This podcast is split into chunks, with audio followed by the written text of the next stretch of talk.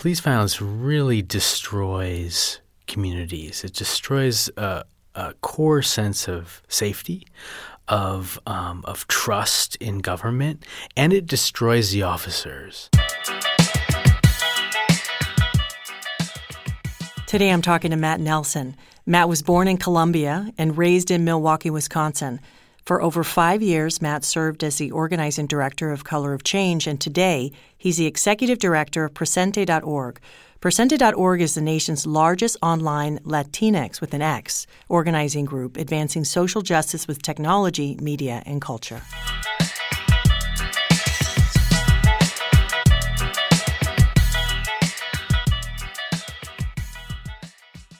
This is Democracy in Color, the voice of the new American majority. I'm Aimee Allison. You can listen to episodes of this podcast on democracyincolor.com, SoundCloud, Stitcher, and iTunes. You can also tweet at Democracy Color with questions, comments, and episode suggestions. We look forward to hearing from you. And if you haven't done so already, please subscribe and rate Democracy in Color on iTunes.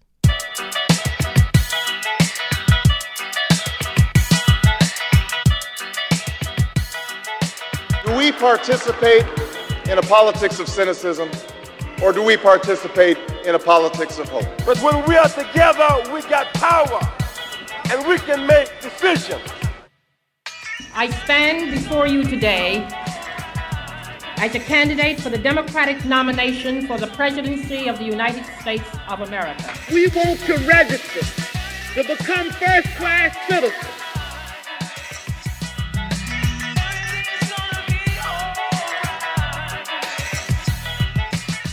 Matt Nelson joins us on Democracy in Color. Hey, welcome to the show.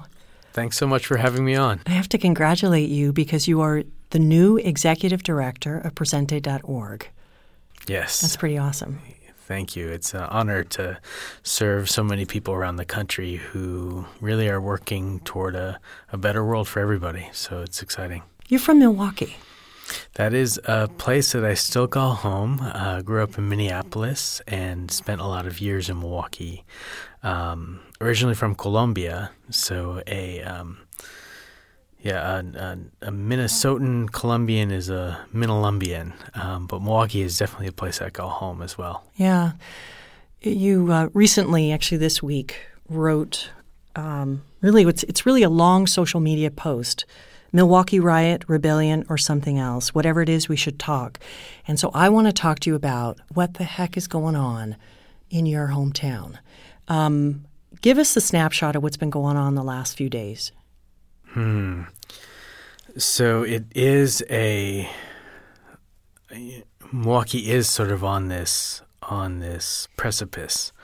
Um, in the last few days, we really saw we really saw it. It's um, you know you, never can tell when when um, when the anger when the frustration um, reaches a boiling point. Um, as my close friend Jamala Rogers says there's no algorithm to predict when human rage reaches a boiling point. point.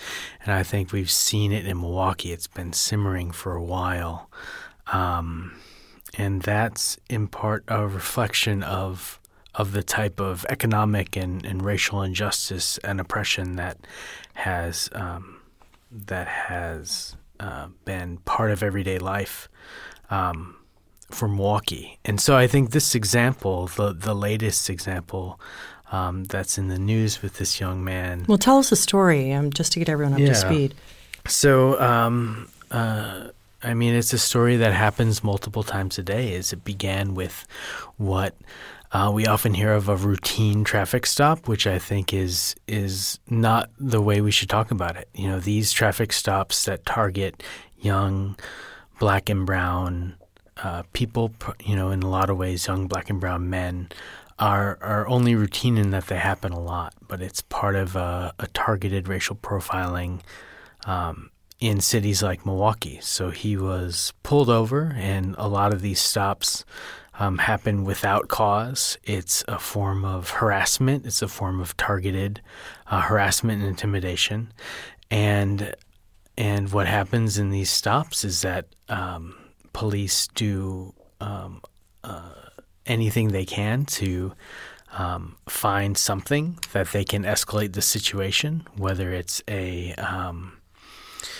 you know a, a um, you fit a description. Um, your car, they say, was was potentially part of of a crime or or stolen. So there are all these things that happen, and what that leads to is is is escalation that can often lead to violence, um, that can often lead to jail time, and folks know that.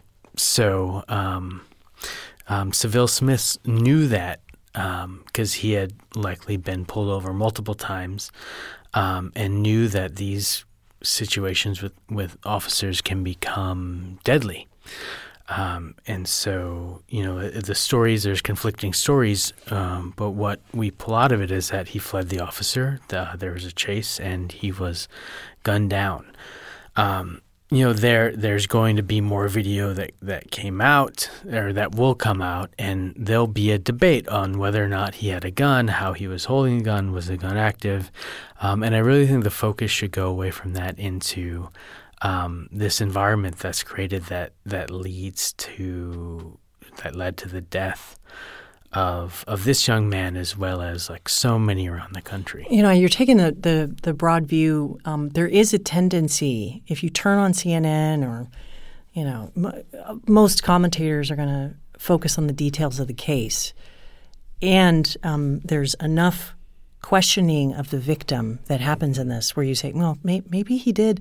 I don't know the whole story. Well, maybe that the whole story, and so it leads us, as you as you uh, alluded to, into a series of questioning about the, who the victim was and really what happened, giving uh, the police officer a reasonable doubt. But uh, the people in um, in Milwaukee did not respond that way. You wrote extensively of something that happened a decade ago. Can you take us back uh, to that incident, which I, you know, you're positioning as, you know, kind of uh, uh, the, the tender that this match, this incident lit? Mm-hmm.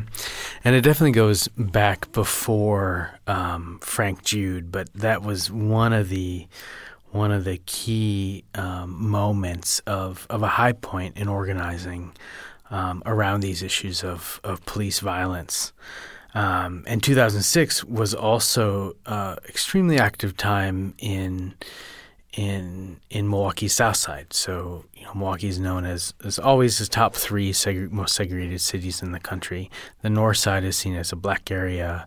South Side is the Latino area, um, and then the East Side is is the university um, white area, and River West is seen as like the the um, kind of counterculture, um, somewhat you know somewhat diverse um, area of the city. And so 2006 was also the the time where there were massive immigrant rights marches going on in the city. And so there was an active political culture that was really bringing communities together.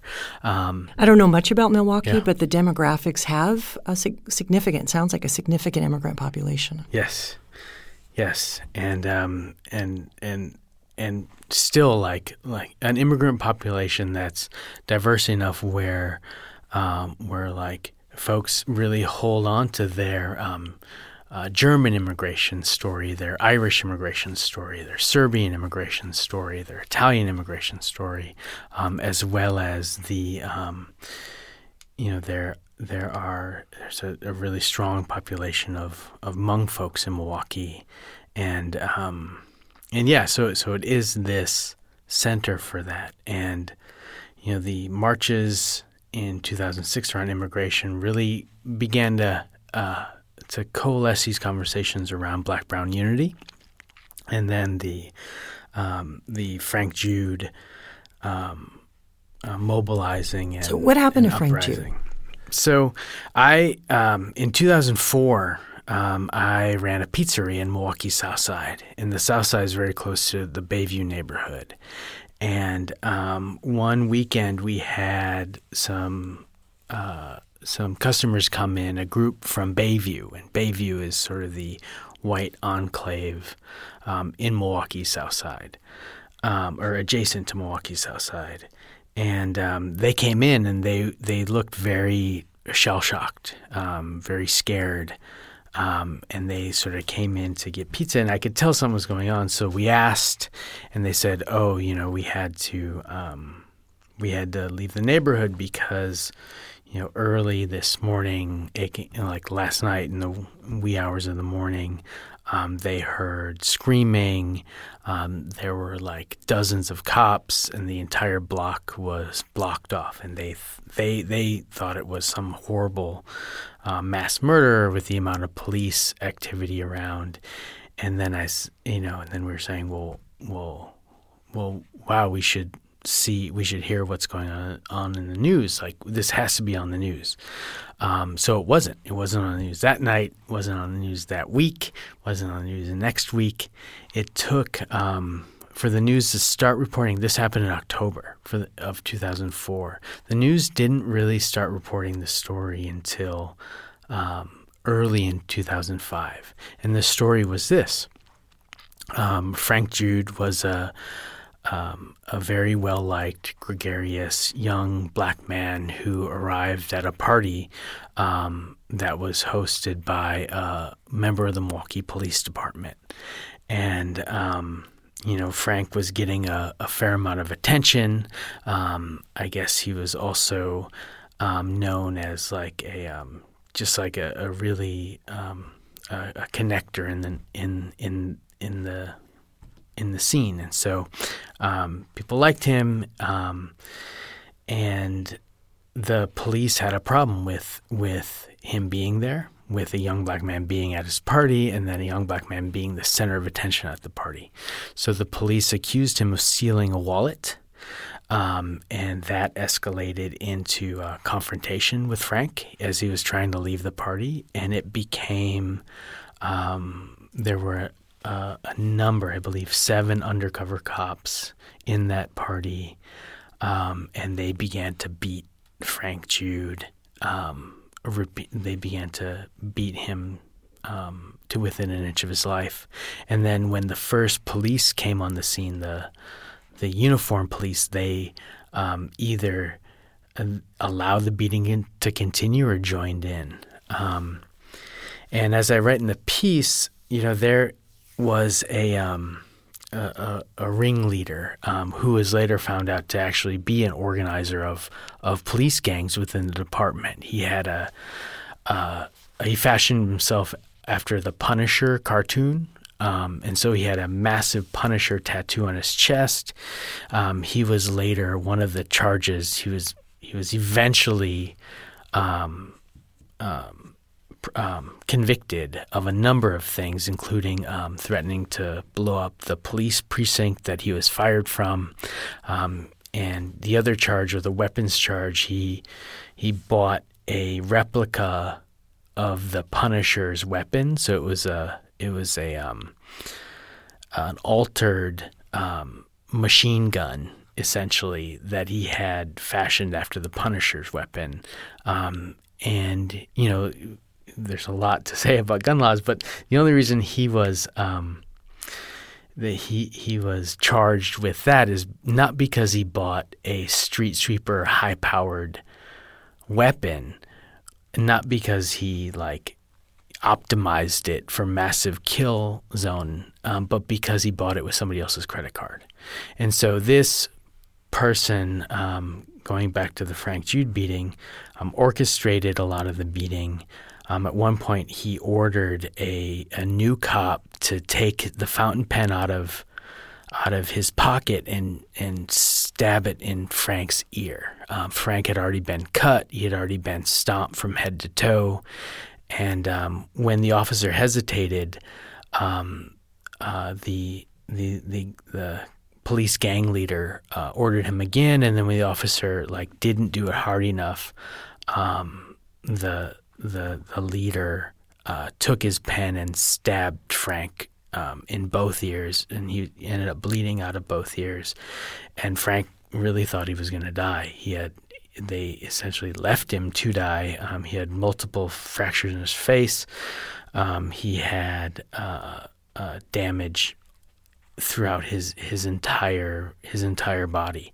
Um, but he lived. He lived, and later a photograph of Frank in the hospital came out into the media, uh, which sparked um, tremendous outrage. So this was ten years ago. Mm-hmm. Um, were were the police officers responsible charged and convicted at the time? So they were seven were eventually charged, and um, and and they were all acquitted on the state charges. Um, Officer uh, Bartlett had had killed two people in the past, choked somebody, was known to like smash through windows, um, spit on children, um, and he was still in the police force during the Frank Jude beating. Um, and he was also acquitted. A number of officers were then um, eventually charged and convicted when the federal government came in um, on a federal case. Um, and it was a, a so that acquittal is what happened in 2006. Now you're, you know, we're we're going back ten years because you're laying the groundwork for uh, the riots that have been happening in the last few days in in, in Milwaukee. I want to ask you because you know we uh, when Oscar Grant, who was another case of a police killing, was shot on a BART platform um, on New Year's night, New Year's Day. Um, that sparked organizing and it really changed the culture of the city. Could you say this kind of a similar thing happened in uh, Milwaukee with the black brown organizing that you uh, mentioned earlier? Yeah, and I want to say that that you know when we think about police violence, um, we often think about the impact that it has on on the victims and their family, um, but this police violence really destroys communities. It destroys a, a core sense of safety, of um, of trust in government, and it destroys the officers. So I mentioned in the piece that to this day, one officer who was acquitted, um, he rakes everybody's leaves in the fall. He shovels his entire block sidewalk in the winter. He carries everybody's groceries. Um, as some like form of penitence. Like he's he's a destroyed um, something something deep in his heart broke when he was forced to torture Frank Jude, and even though he was acquitted, um, it changed him. It broke him. Um, and and I think that that is like just one mark of of the deep harm of of police violence that I think and then when it's applied to a community, day after day after day after day, year after year, when you're the constant target of violence, harassment, intimidation, abuse, um, it takes something from you. And just seeing the the young folks who are often on the front lines of these, call it what you want, rebellion, riot, something was something so important was taken from them um, not just their friends and loved ones. You know, often, uh, you know, I, I, when I was in Milwaukee, I went to one, you know, at least one funeral a month. Um, and I saw, you know, usually, you know, a lot of the same young folks who had to bury like someone in their class that often too. Um, Traumatized people, aren't they? I think, I think it's, uh, yeah, and I think it it it just shows that it's not just violence on the individual. It's not just abusing uh, a person or group of people. It really is um, shaking the core of of how we can have functioning societies and cities. Is what's happening in Milwaukee now uh, a riot, a rebellion, or something else? I mean, you asked that question. I think it's a uh, incredible opportunity to um, to find another way to dramatically change police culture and um, and police structures and police funding. And so, when you asked about what happened after Frank Jude, um, a lot did happen. You know, there were thousands and thousands of people on the streets. You know, and and the community, and I was there. We went through all the things that we're supposed to do when we try to reform and make things better as as activists, as organizers, as people of conscience.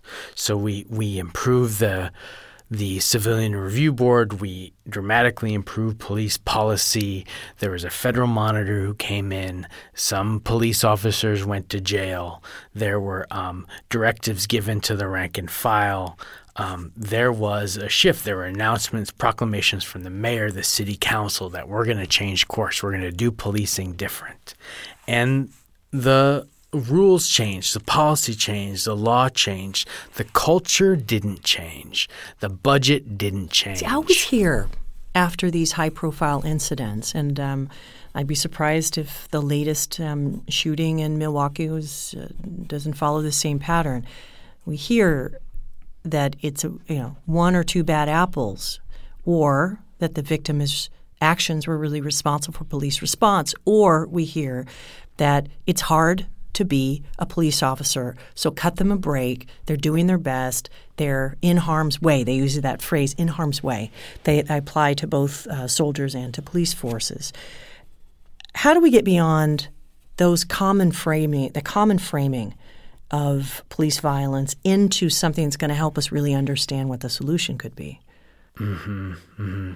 And I, I think police violence makes it difficult to be a police officer. I think that the culture is not only destructive in all the ways we talk about, but it's it's counterproductive.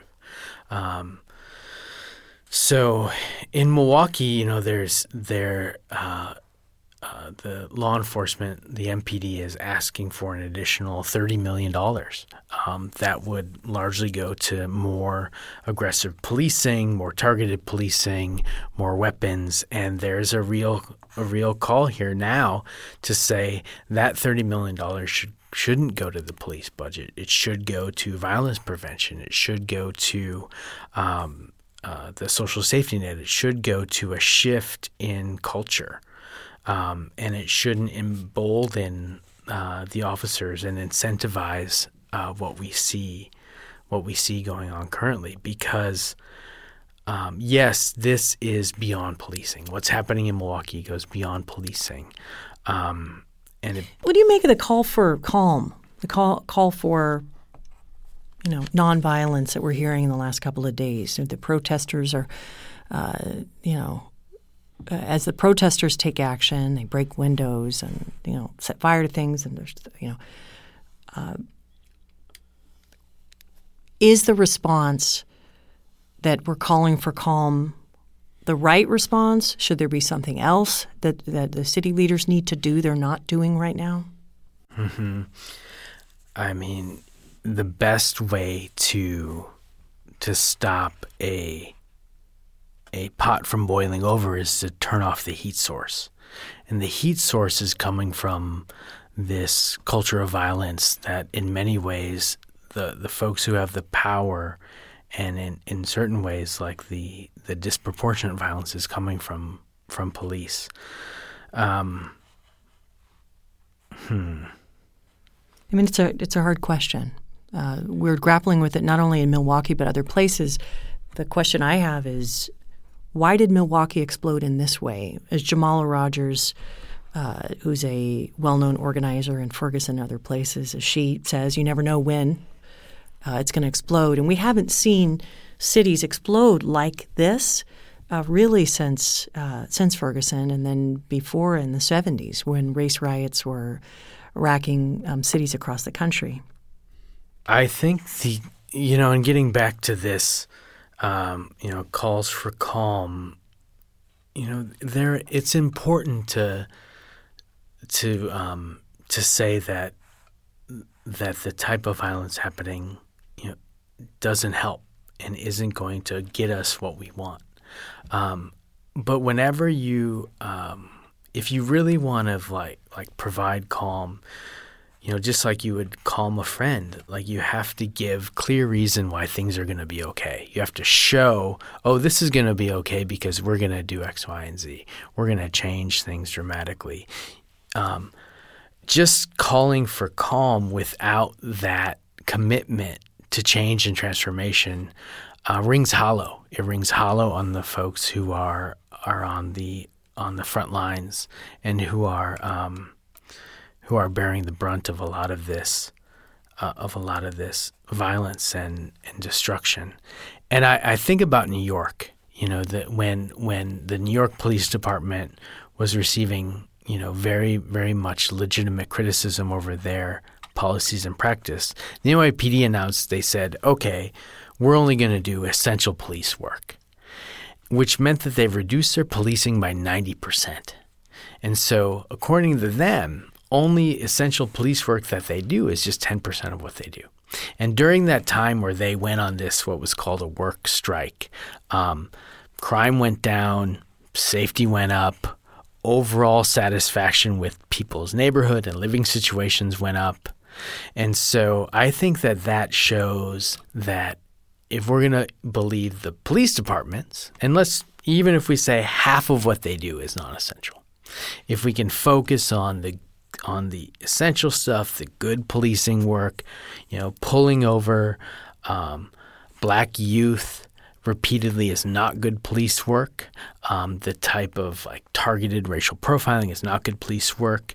The um, the violence, the intimidation is not good police. So if we cut out all that and then correspondingly cut the budget, so hey, if if if it's only ten percent essential police work, then there you go. You have 10% of the budget you have, and we can move that money um, into things that are really important for community health and stability. Matt, what's your thought about uh, how brown and black communities in cities like Milwaukee can hold police accountable? And I'm talking about what are the immediate next steps? Yeah, and there and there, you know, Milwaukee is a is a city of bridges and viaducts, and so that that separate communities. Again, it's one of those cities that uh, the extreme segregation came when the highway system came in, and literally separated communities by freeways, by hills, and by uh, police stations. So you have to cross. Uh, uh, a bridge. You have to go either up a big hill or down a big hill and pass a police station order to get to another community. Um, and so, in a place like Milwaukee, though, um, there is, um, you know, there there was, and I think can still be leadership um, within communities when something happens, like an incident of police violence. And there have been many occasions where people have come across the Sixth Street Bridge or the 16th Street Bridge and met in the middle. Um, you know, and it would be families. It would be so families um, from the north side who lost loved ones at the hands of the police, families from the south side who lost loved ones would each cross the bridge and meet in the middle. I think that's part of where it has to start. You know, it, it I think it's a commitment to be courageous enough to talk about um, the the systems and culture of violence, to talk about um, the the unaccountable power of police unions and to not so much focus on the victim and uh, and and from a Latino organizing standpoint is like um, our communities need to be uh, courageous enough to say like w- you know we're going to follow um, the model of what's happening in the movement for Black Lives. You know, we're going to stand up in places like Boyle Heights and show leadership in the Latinx community that this isn't acceptable. And then the other piece is to show up. You know, in places like Milwaukee, there there's a lot of currency in showing up and being there. And Southside organizers, now's the time to show up and be there for Sherman Park. Don't think about about whether or not you know this this young man had a gun when he was killed, or whether or not um, um, you know ch- challenge yourself to not believe and buy into the criminalization stereotypes and show up, show up for your neighborhood. You know, I was gonna, yeah, I was going to ask you because you are in that space of organizing in the Latinx uh, community, which, by the way, is a new, you know, a new phrase. I'm getting it, you know, it doesn't roll off the tongue yet because it's just kind of a it's very cutting edge. Um, within the Latinx community, do you see anti-black sentiment, and do you think that that is something that needs to be dealt with and prevents the solidarity you're talking about? I think this is a a really incredible moment. The the movement for Black Lives, I think, have really allowed Latinx organizers, including Presente, it's really allowed us to make visible a lot of black communities and black folks within the Latinx community. And that is is is really helpful because you know, I think in order to really fight oppression and to move toward liberation, we have to be whole people. We have to embrace the dynamic communities that we are. You know, um, we are black and we are indigenous and we are have a relationship with whiteness and um, and we are cross gender, cross race, and I think that that that there is such space there because of the tremendous organizing that I think we can uh, move into and show leadership on. Well, speaking of leadership, you are really showing that. I mean, you're making uh, incredible space for a new. It's not just identity; it's bigger than that, um, and it allows for the kind of collaboration and cooperation um, that I think it's so needed to address police violence. Yeah, and I remember being in a in a meeting because I think the other thing is like it's not a it's not a either or. It's not either black or Latinx. It's both and more. And I remember being in a meeting where there was a debate around like, should the resources go to Mexican folks or Puerto Rican folks or black folks? And there was this, you know, I think a really um, degenerative debate. And then, um, you know, I said, I, you know, I said, yes, they should go to uh, resources should go to Puerto Ricans and Black Puerto Ricans and Mexicans and Afro Mexicanos, and and so we have to really think about we can advocate and fight and show leadership for our interests and know that um, full liberation benefits us all. Black liberation benefits us all and and I think that's the way to bridge that divide is that if we say yes we're committed to like like my organization is committed to building Latinx political power and guess what that also means that we benefit from the liberation of black people and we benefit from uh, full rights for women and we benefit from full LGBTQI rights, and and th- those are things that are non-negotiable. It oh. doesn't take away from. Again, it's not either or; it's both and more. Yeah, and in um, in the name of Jesse Romero, a 14-year-old boy recently shot and killed by police in L.A. Uh, the name of uh, Anthony Nunez, um, Raul Vargas, and so so many more. Um, elevating the names of uh, victims of police violence in the Latino community as well as the black community help us to uh, see how much commonality we have in, in the struggle moving forward. And I, and uh, and like really examining how oppression, white supremacy affects us and how it affects us differently and how it affects us similarly. But I think that that if we can focus on the systems of oppression and undoing those, um, then we can get a lot further on this um, unity and struggle, yeah. as Amiri Baraka used to say. Mm. And ending on Amiri Baraka, Matt Nelson of uh, Presente.org. Thanks so much for joining us here on Democracy in Color. Thank you.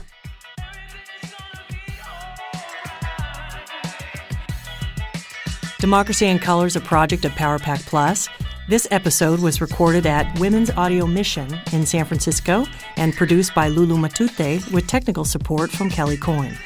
Special thanks to our guest, the awesome Executive Director of Presente.org, Matt Nelson.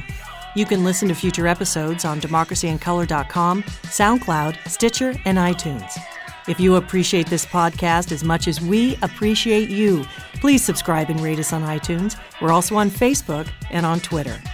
Tell a friend, a colleague, or neighbor to tune in for their dose of political intelligence. So until next time, thanks for joining us.